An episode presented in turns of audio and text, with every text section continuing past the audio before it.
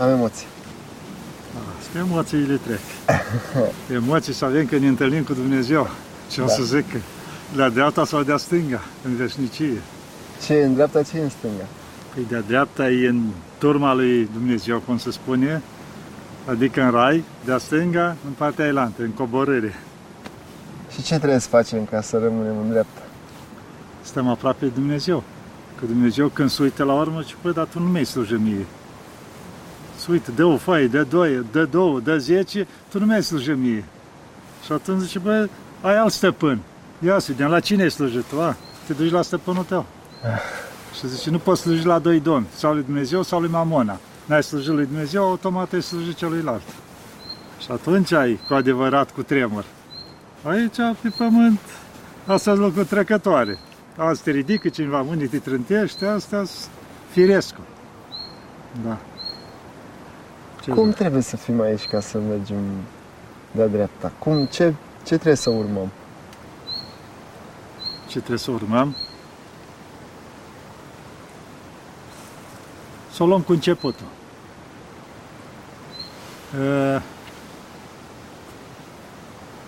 Fii botezat ortodox,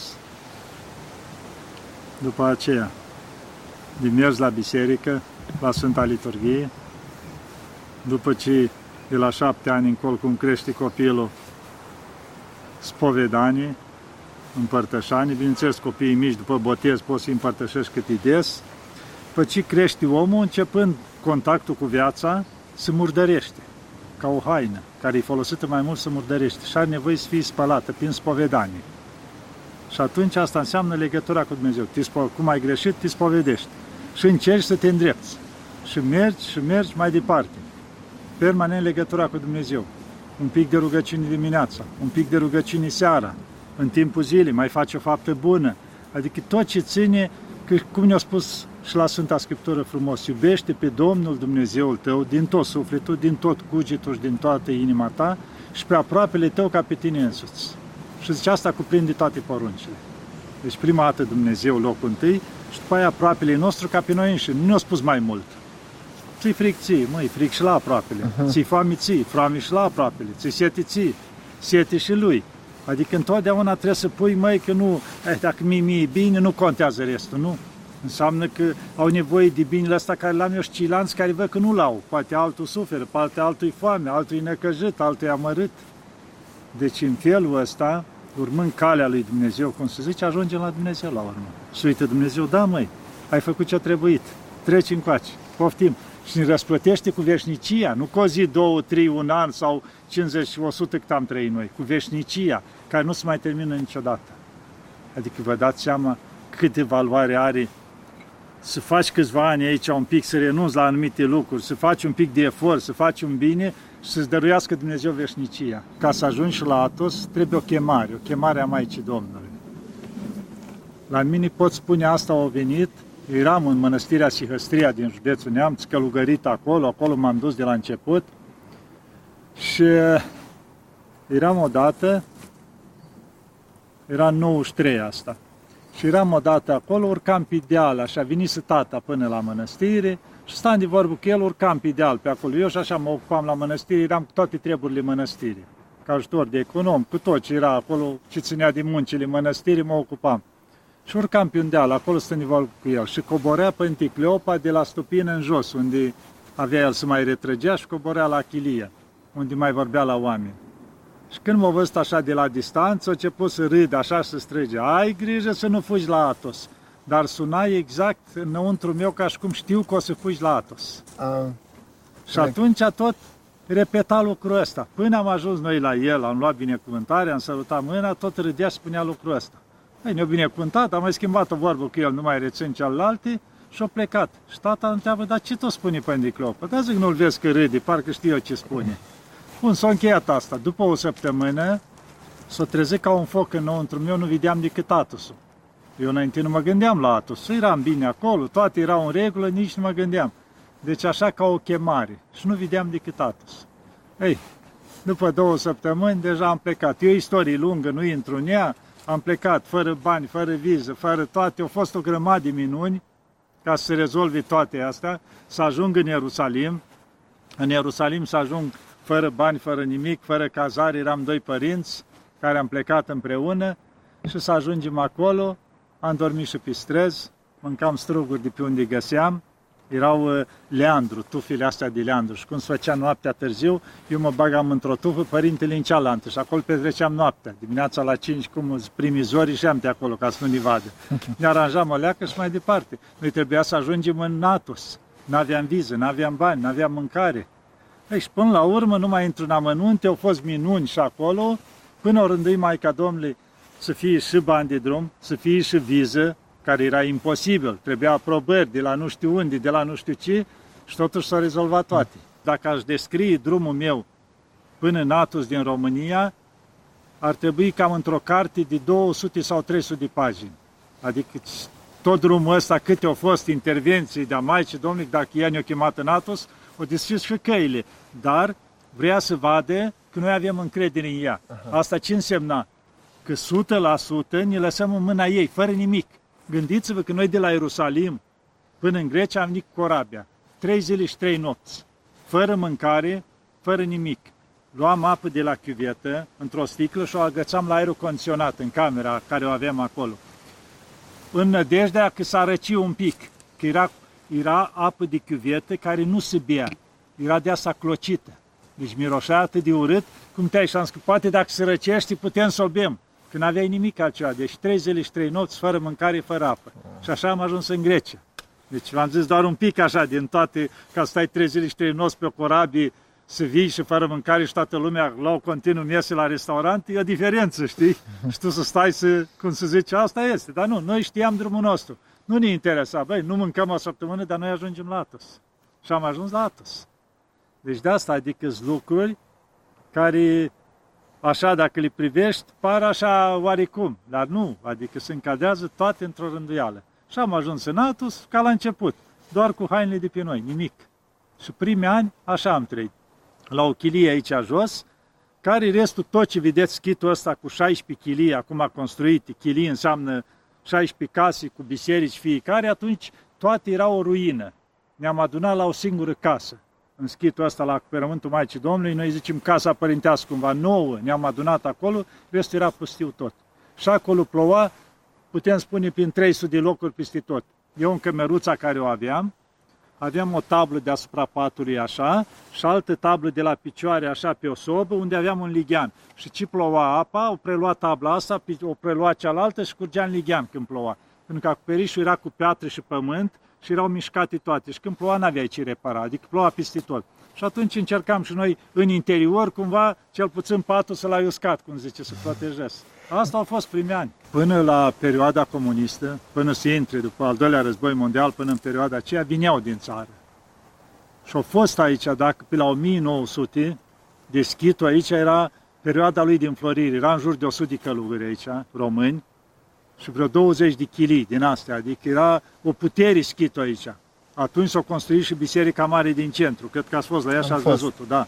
Deci aia s-a construit acolo cu meseriaș, aici pe loc piatră cioplită, dacă ați văzut, lucrată tot, și catapeteazma din marmură. S-au adus meseriași din Italia care au stat un an de zile pe loc și au sculptat-o aici. Hmm. Deci România atunci, adică era o putere, vinea cu rabii direct de la Constanța până aici la Morfonos, se cheamă zona asta la Mării Jos și aducea ce trebuia. Deci a fost perioada din florire. Ei, cum a intrat comunismul în România, numai tot s-a închis totul. Încet au îmbătrânit care erau, unii erau chiar și în vârstă, alții nu au venit și au început tot să moară.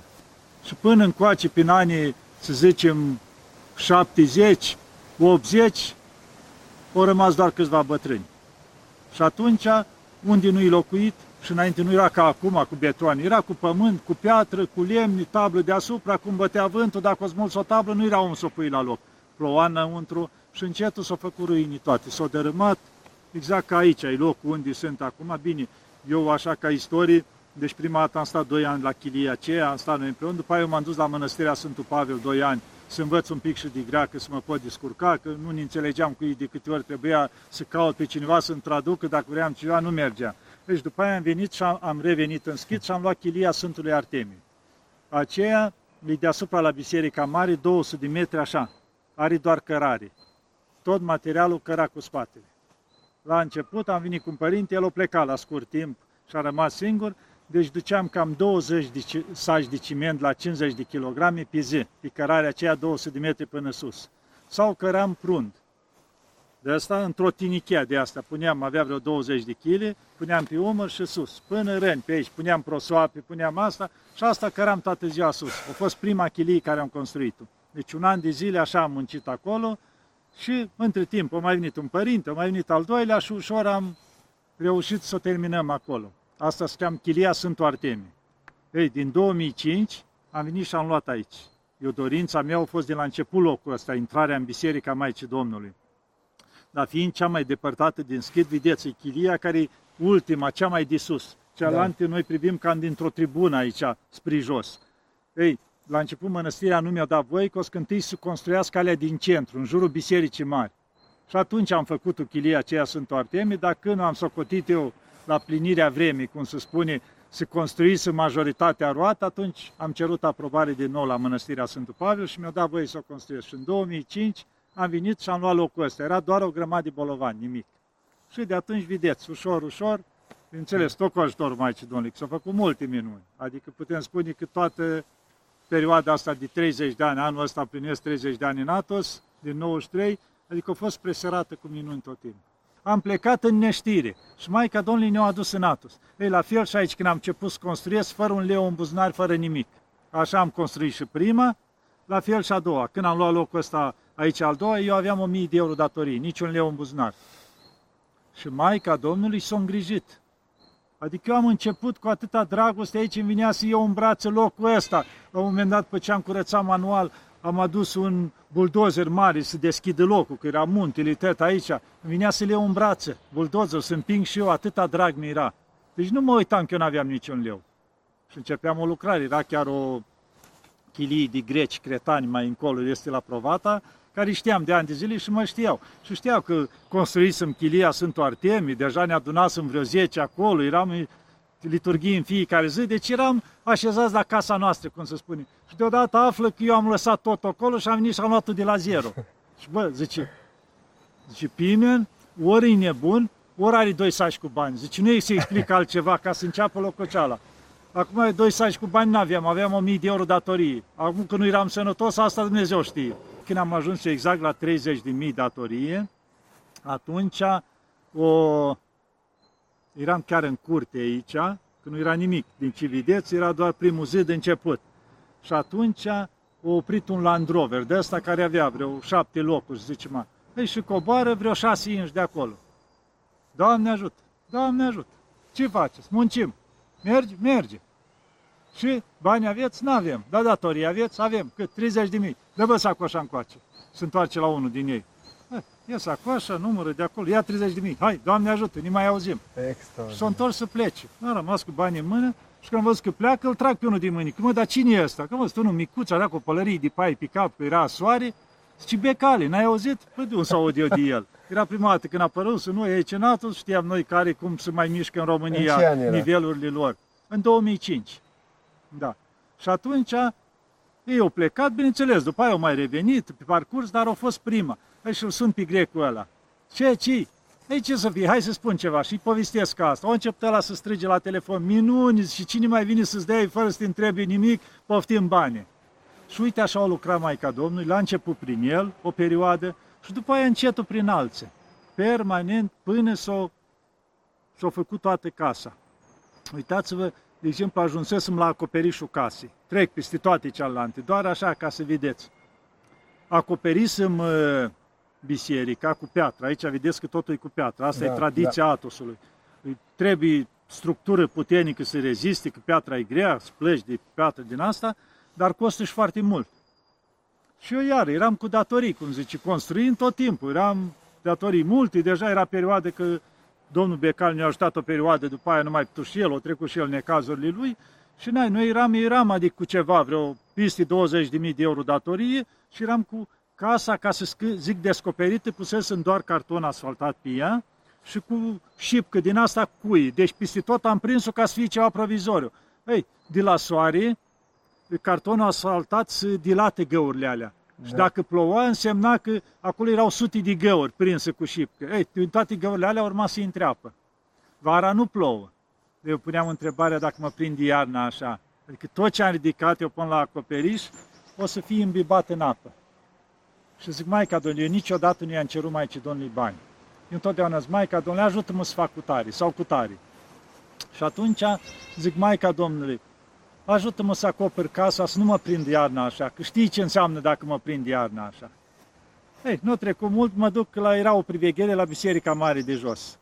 Și la un moment dat, fiind priveghere de toată noaptea, după miezul nopții, așa, am ieșit un pic în spatele bisericii și, cum zicem, noi mai facem încălzirea, să alungi somnul, mai facem închinăciuni, metanii, așa. Și făceam eu închinăciuni acolo, mai așa. Și vine cineva la mine. Și părinte, ce mai faci? Ei, ce să fac? Alung somnul. Zice, da, ți-ai mai acoperit casa? Zic, n-am acoperit că nu am cu ce. Zice, da, car, cam cât te-ar costa să o acoperi? Nu știu, zic, biserica m-a costat 20.000 de euro și zic, e mai mică decât casa. Deci, obligat, costă mai mult. Nu mai întreabă el ceva, cam câți bani ar trebui să doneze cineva să fie pomenit la ctitori. Ctitori înseamnă, adică cât dăinuiește biserica aceea, 100, 1000 de ani, adică să fie permanent pomenit. Zic, mai normal că la ctitorii treci pe cei care au donat sume mai mari, zic, că nu poți pe toți acolo, restul îi pomenim așa, dar la ctitori acolo. Bun, se încheie slujba și când dau să plec, mers în față. Și părinte, ai un plic aici, era o cărămidă așa, și ai 25.000 de euro. Zice, ia și acoperă-ți casa. Zice, eu banii ăștia am adunat în mult timp. Vreau să fac anumite treburi, afaceri, ce vrea omul să facă. Și mă rugam la Maica Domnului care să aleg dintre ele. Și zice, știi ce mi-a spus Maica Domnului? Că dă-i lui Părinte Pimen să-și acoperi casa. Și am venit să-ți aduc. Și mi-a dat plicul în mână. Zice, nu spui la nimeni cine sunt, doar mă pomeniți acolo. Și am luat plicul și am venit acasă. Imediat l-am sunat pe cea la care punea piatră. Cel care mi-a acoperit biserica era un grec care lucra de vreo 30 de ani în meseria asta. Era foarte bun, că trebuie să fii bun ca să iasă cum trebuie. Dar știam că are lucrări permanent pe cel puțin un an înainte. Dar zic, trebuie să-l sun să vedem. Și-l sun. Măi, Tasus, ce faci? Ce faci? Ce, ce să fac? Lucrez. Și dar de ce mai sunat? Zic, uite, știi, mi-ai acoperit biserica anul trecut și acum am ajuns la casă. Și vreau să o acoper acum, că am nevoie. Zic, cum stai cu lucrările? Zice, am pe tot anul. Dar uite, exact azi termin o lucrare și am două săptămâni pauză între lucrări. Deci am vrut să mă relaxez și o leac. Dar dacă vei, vin și să o fac. Zic, dai drumul. Zice, comandă repede piatră. Excellent. Am comandat la Cavala să aducea piatră, am sunat rapid, au venit două mașini, mi-au adus piatră, cartonul asfaltat, că trebuia să-l schimb tot ăsta de pe casă. Am găsit la care exact că trebuia vreo 20 de valuri, nu știu cât, și atunci cu părinți am stat o noapte întreagă, l-am dat pe la jos și l-am pus pe cealaltă, că trebuia lipit, dat cu smoală, prins tot cum trebuia, că peste cealaltă vine piatra. Părinți, acum, că nici lor nu le-am spus că am primit banii ăștia. Se uitau așa la mine, știa că sunt de datorii și eu mă apuc acum de comandat atâtea. Ei, și făcusem eu calculele, zic, bă, doar nu o să coste 25 de mii, hai, ceva tot am mai rămâne. Ei, când am încheiat lucrarea, exact 25 de mii, tot au fost. Eu întâi am băgat în ciment, în materiale ce-o trebuie și restul ziceam, băi, după că tot să măsoare el, sigur nu uită. Ei, când mi-au măsurat și mi-a venit exact completare, era 25 de mii. Deci ați văzut cum s-o îngrijă Maica Domnului? Ei, și așa s-o îngrijă permanent de tot ce e aici. Și atunci cum să nu avem încredere în ea? Așa e. Ați pomenit de ctitori. Da. Și am înțeles că aici sunt mulți ctitori români, mulți domnitori ai noștri care au venit și au ctitorit Deci în perioada asta cât a fost uh, Grecia și bineînțeles și Atusul, perioada asta după ce a căzut Constantinopolul și a fost sub perioada asta sub turci, când înainte Atos o trăi cumva foarte mult ajutați de Imperiul Bizantin, din împărații care erau așa. Ei, după perioada asta a căderii Imperiului Bizantin, Atos a rămas în aer. Că el nu avea nu știu ce venituri de univa ca să zici. Era tot așa prin donații în astea. Și atunci mănăstirile au rămas în aer, putem spune. Au ajuns la sărăcie, că vezi că aici bolovani și munți. Nu ai terenul ca să spui că sau aici nici animale, nu sunt nimic din asta. Și atunci au început voievozii, domnitorii din țările române să ajute. Și au avut o perioadă atunci de câteva sute de ani care au început să ajute. De asta multe mănăstiri de aici din Atos aveau mitoace în România. Multe mănăstiri erau închinate ca să aibă un venit în felul ăsta așa.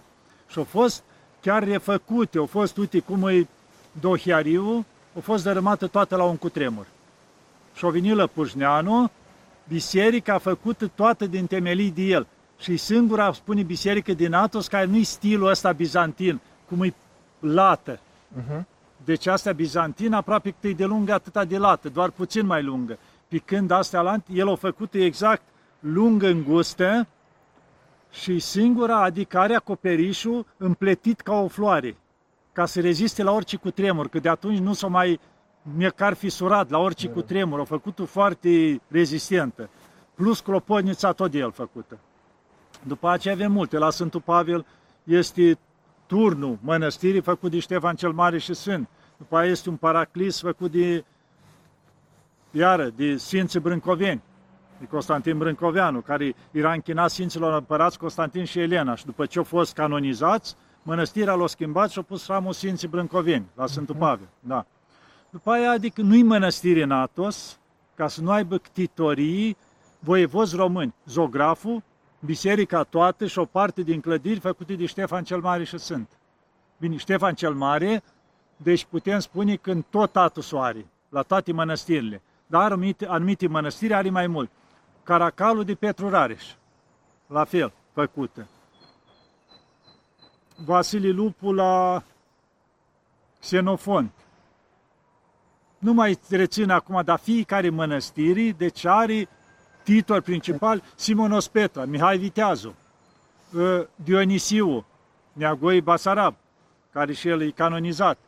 Deci peste tot găsim urmile voievozilor români. Deci nu se discutau în afara țării, că vedem peste tot, dacă te duci în țara la luna mănăstirile vechi, în afară că unele construite de voievozi, au Evanghelie, au așa, lucrate de cine?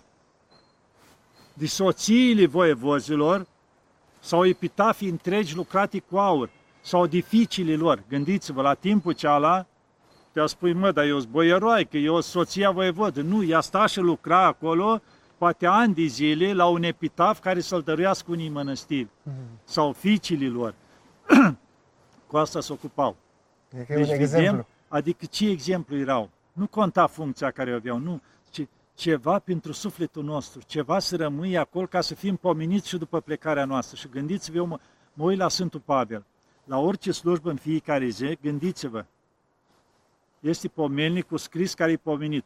Ștefan Voievod, Maria Doamna, deci o listă de vreo mai mulți de 10 români pomeniți, pentru că la greci nu se zice voievod, zice igemona. Ei, e pomenit exact cum e scris în pomelnic, Ștefan Voievod. La ei nu se zice Doamnă. Dar ei pomenesc cum e scris acolo, se zice Maria Domna, zic ei, că nu pot Doamna, da. asta da. face oa, ăsta nu și pot de, greci. De da? Și exact gândiți-vă, fiecare... da, de atâtea sute de ani în fiecare zi spomeniți acolo. Și gândiți-vă dacă în tot atul să spomeniți așa. Adică cum să nu se mântuiască, să ajungă ei în cer, gândiți-vă că de atâtea sute de ani, zilnic, toate mănăstirile se roagă pentru ei. Deci vedeți ce au făcut românii noștri? Și uitați, încetul, încetul, s-a trecut perioada care a fost și acum și-a revenit din nou Atos. Suntem mai privilegi- privilegiați aici datorită acestui lucru? Nu, nu are nicio treabă. Adică astea au fost, nu, noi ce facem noi, aia contează. Adică nu să mergem pe baza, ne culcăm pe o ureche că au făcut voievozii noștri, că uneori mă uit așa și în România la oameni, a, că ce am fost noi români, dar ce facem noi români? Noi ne culcăm pe ureche că Ștefan cel Mare ce-o bătut pe turci. Bun. Dar noi ce facem acum? Toate pornesc de la depărtarea de Dumnezeu. Omul când se depărtează de Dumnezeu îi se întunică mintea. Știți ce înseamnă? Hai să luăm așa un exemplu, un bec mare într-un loc în timpul nopții, da? Și cât stai acolo, vezi până și furnica, cum se zice, totul în regulă. Te-ai depărtat de lumină, începi să te împiedici, dai cu capul de copaci, tot că e întuneric. Asta înseamnă depărtarea de Dumnezeu. Adică depărtându-ne de Dumnezeu, ajunge să fim în întuneric. Și orice hotărâre o luăm, ne distruge și pe noi și pe cei din jurul nostru. Pentru că nu-L mai avem pe Dumnezeu. Oricine, în orice funcție, dacă l-are pe Dumnezeu în viața lui, orice hotărâre o ia, să uite și la conștiința lui. Măi, stai leacă, lucrul ăsta nu-i bun. Indiferent că are el personal poate niște consecințe, dar nu, se gândește la binele celorlalți. Ei, asta înseamnă legătura cu Dumnezeu. Am pierdut legătura cu Dumnezeu, haos și dezastru. Și asta se întâmplă acum în lume. Vedem oamenii toți se depărtează de Dumnezeu. Și vedem unii cu atâta tehnologie, cu atâta știință și haos în toată lumea. De ce? Depărtarea de Dumnezeu. Dar nimeni nu vrea să aude de asta. Măi, apropii de Dumnezeu și o să fie bine. Nu! Că caută toate căile științific de rezolvare. Niciodată nu o să rezolve. O să ajungă ei să stea, cum zic eu, mâini. Degeaba, nu se rezolvă. Fără Dumnezeu, nimic nu se poate rezolva. Ceea ce a spus Țuțea, a spus că fără Dumnezeu suntem animale cuvântătoare, nimic altceva. Cum o rezolvăm? Cum credeți că se poate rezolva? Cum am spus, cu Dumne- aducându-L pe Dumnezeu în viața noastră. Dumnezeu stă cu brațele așa. Vedem la Evanghelie de acolo, la fiul risipitor care s-a depărtat. L-a aștepta, să uita Dumnezeu, băi, nu se mai întoarce copilul ăla. Și când s-a întors, nu i-a spus, băi, te-ai dus, ai cheltuit banii cu desfrânate, la droguri, la cazinouri, cu tare. Nu, l-a luat în brațe, hainele rupte de pe el, n-avea nimic. Știa că a plecat cu, cum zice, cu căruța, cu bani de aur, moștenirea lui și s-a dus și a venit rupt și l-a luat în brațe. Și repede, adă inelul cel bun, inelul ce însemna? Era înainte la oamenii ăștia mari, aveau uh, pecetea lor. Și când îi puneai în el, era recunoscut, măi, din neamul cu tare, a băierilor cu tare. Eu pus în el ăla, deci fiu moștenitor a ceea ce mai avea el, cu toate că s-a șcheltuise dreptul lui. Haina cea bună, de porfiră. Tai vițelul cel gras, care îl țineau numai pentru persoane nu știu ce. Ați văzut ce a făcut Dumnezeu? Asta face și acum Dumnezeu. Dacă noi nicăim pentru tot ce am greșit, ne ducem, ne spovedim, e prima treaptă. Să ne ducem să ne spovedim ca să șteargă toate astea. Și începem să ne îndreptăm, ca și copilul cel mic. Lua de mână, frumos, primii pași. Măi, gata. Încerc să mă opresc de la ce am făcut. Mă spovedesc, încep să au legătura cu Dumnezeu ca să-mi lumineze mintea ce să fac în fiecare duminică la biserică și încerc să fiu mai bun cu cei din jur. Să ajut mai mult, mai îngăduitor, în primul rând, în familie. Încep cu soția, copiii, mai cu răbdare, mai cu dragoste, îți faci timp de ei, îi îmbrățișezi mai des, le spui mai des că iubești, după aia la muncă la fel, cu respect, cu toate, mai strângi din dinți dacă e nevoie, te înjură cineva fără să-i răspunzi, adică te lupți cu tine însuți. Și în felul ăsta, apropiind de Dumnezeu, se rezolvă toate. Pentru Când ne pace, rugăm mai mulți, cu atâta transmitem mai multă pace în jurul nostru. Și ajung, cum să zice, mai multe telegrame la Dumnezeu. Și când o să bată și Dumnezeu, mă, dar uite, măi, strigă 10 milioane de oameni. Hai să fac ceva. Ce înseamnă să trăiești învierea? Să lei pe Hristos, să te împărtășești. Și asta înseamnă dacă te-ai luptat un pic, altfel trăiești învierea. Ia mănâncă tot postul carne și de toate și trăiește viața. Nici nu-ți mai dai seama că a venit Paștele, nu a venit învierea. Adică bucuria aia, că vedeți la Paște în ziua aia, parcă deodată și soarele e mai frumos, și păsările, eu mă uit, fluturi pe aici, parcă deodată se schimbă și natura. Adică tot ce este în lumea asta se bucură. Și noi să nu reușim să ne bucurăm și nu reușim dacă noi ne legăm doar de partea materială și nu ne pregătim aleacă sufletește, nu ne iertăm cu toți, nu facem un pic de bine la cei din jur, nu ne spovedim, nu ne împărtășim, degeaba trăim. Și să încercăm câte un pic să fim mai buni. Doamne ajută, chiar da. Că dacă nu facem lucrul ăsta, degeaba trăim pe pământ. Viața e scurtă. Și atunci ne trezim în fața morții, mai devreme sau mai târziu, că toți plecăm. Și o să ne uităm în urmă și o să ne uităm cu jale în urmă. Că vezi, adică îți numiri ani în urmă și vezi că nu găsești nimic, dacă nu te-ai luptat. Uite un lucru să vă mai zic, eu mă uitam la tata. Pleca la Domnul la 85 de ani. Era în ultimile, așa zicem, ultimul an. Și își rupsese și el un picior aici, că el o muncit până atunci. Și-a luat un cal, era cam nărăvat și trasă la o copit, i-a rupt femurul în trei locuri. Dar tot nu se lăsa, cu cârjele se mișca așa pe acolo. Deci eu, suntem nouă frați, 20 de nepoți, și în casa acolo unul intra, unul ieșea, era tot timpul. Eram dus în țară și mă uitam așa la el. Deci la el se bucura pe o într și cine, cine intra în casă, că era unul din copii, că era din nepoți, lui strălucea fața. Un omuleț atâta, el se uita în urmă, ce-o lăsat în urma lui. Știa că în curând o să plece. Doamne, nouă copii, 20 de nepoți, atât am putut. Deci se ducea la Hristos, suntem vreo trei mănăstiri din ăștia nouă, alții căsătoriți, alții atâția copii, deci se duce cu ceva la Hristos. Dar Așa când vă te uiți în strălucește urmă... fața și dumneavoastră, eu așa o văd. Nu, știe Dumnezeu asta. Eu Dar așa dacă mă văd. noi ne uităm în urmă că n-am făcut nimic. Eu de asta le spun la mulți, măi, viața înseamnă risc. Risc ce înseamnă? A, nu fac cu tare că nu pot, nu fac cu tare că n-am bani, nu fac cu tare, nu. Înseamnă să te arunci înainte. Faci greșeli, nu-i nimic. Ceri iertare lui Dumnezeu, îi ceri ajutorul și continui. Și o să reușești să faci și lucruri bune. Deci să nu stagnăm într-o nepăsare. Mă tântesc în fotoliu, stau la televizor, că nu pot, că sărac, că nu știu, ți-o dat Dumnezeu mâini și picioare, folosește-le, că poți să ți le iei. Folosește-le la capacitate maximă. Ai terminat treaba ta, du-te ca bărbat, du-te și ajută nevasta să spele vasele. Nu e o rușine. Ajută că nu mai poate și ea, mai lasă să respire și ea. Mai ajută copiii, mai stai de vorbă cu ei, comunică cu ei, adică umpliți viața frumos, că o să treacă ani și o să te uiți în urmă și ai să culegi roadele.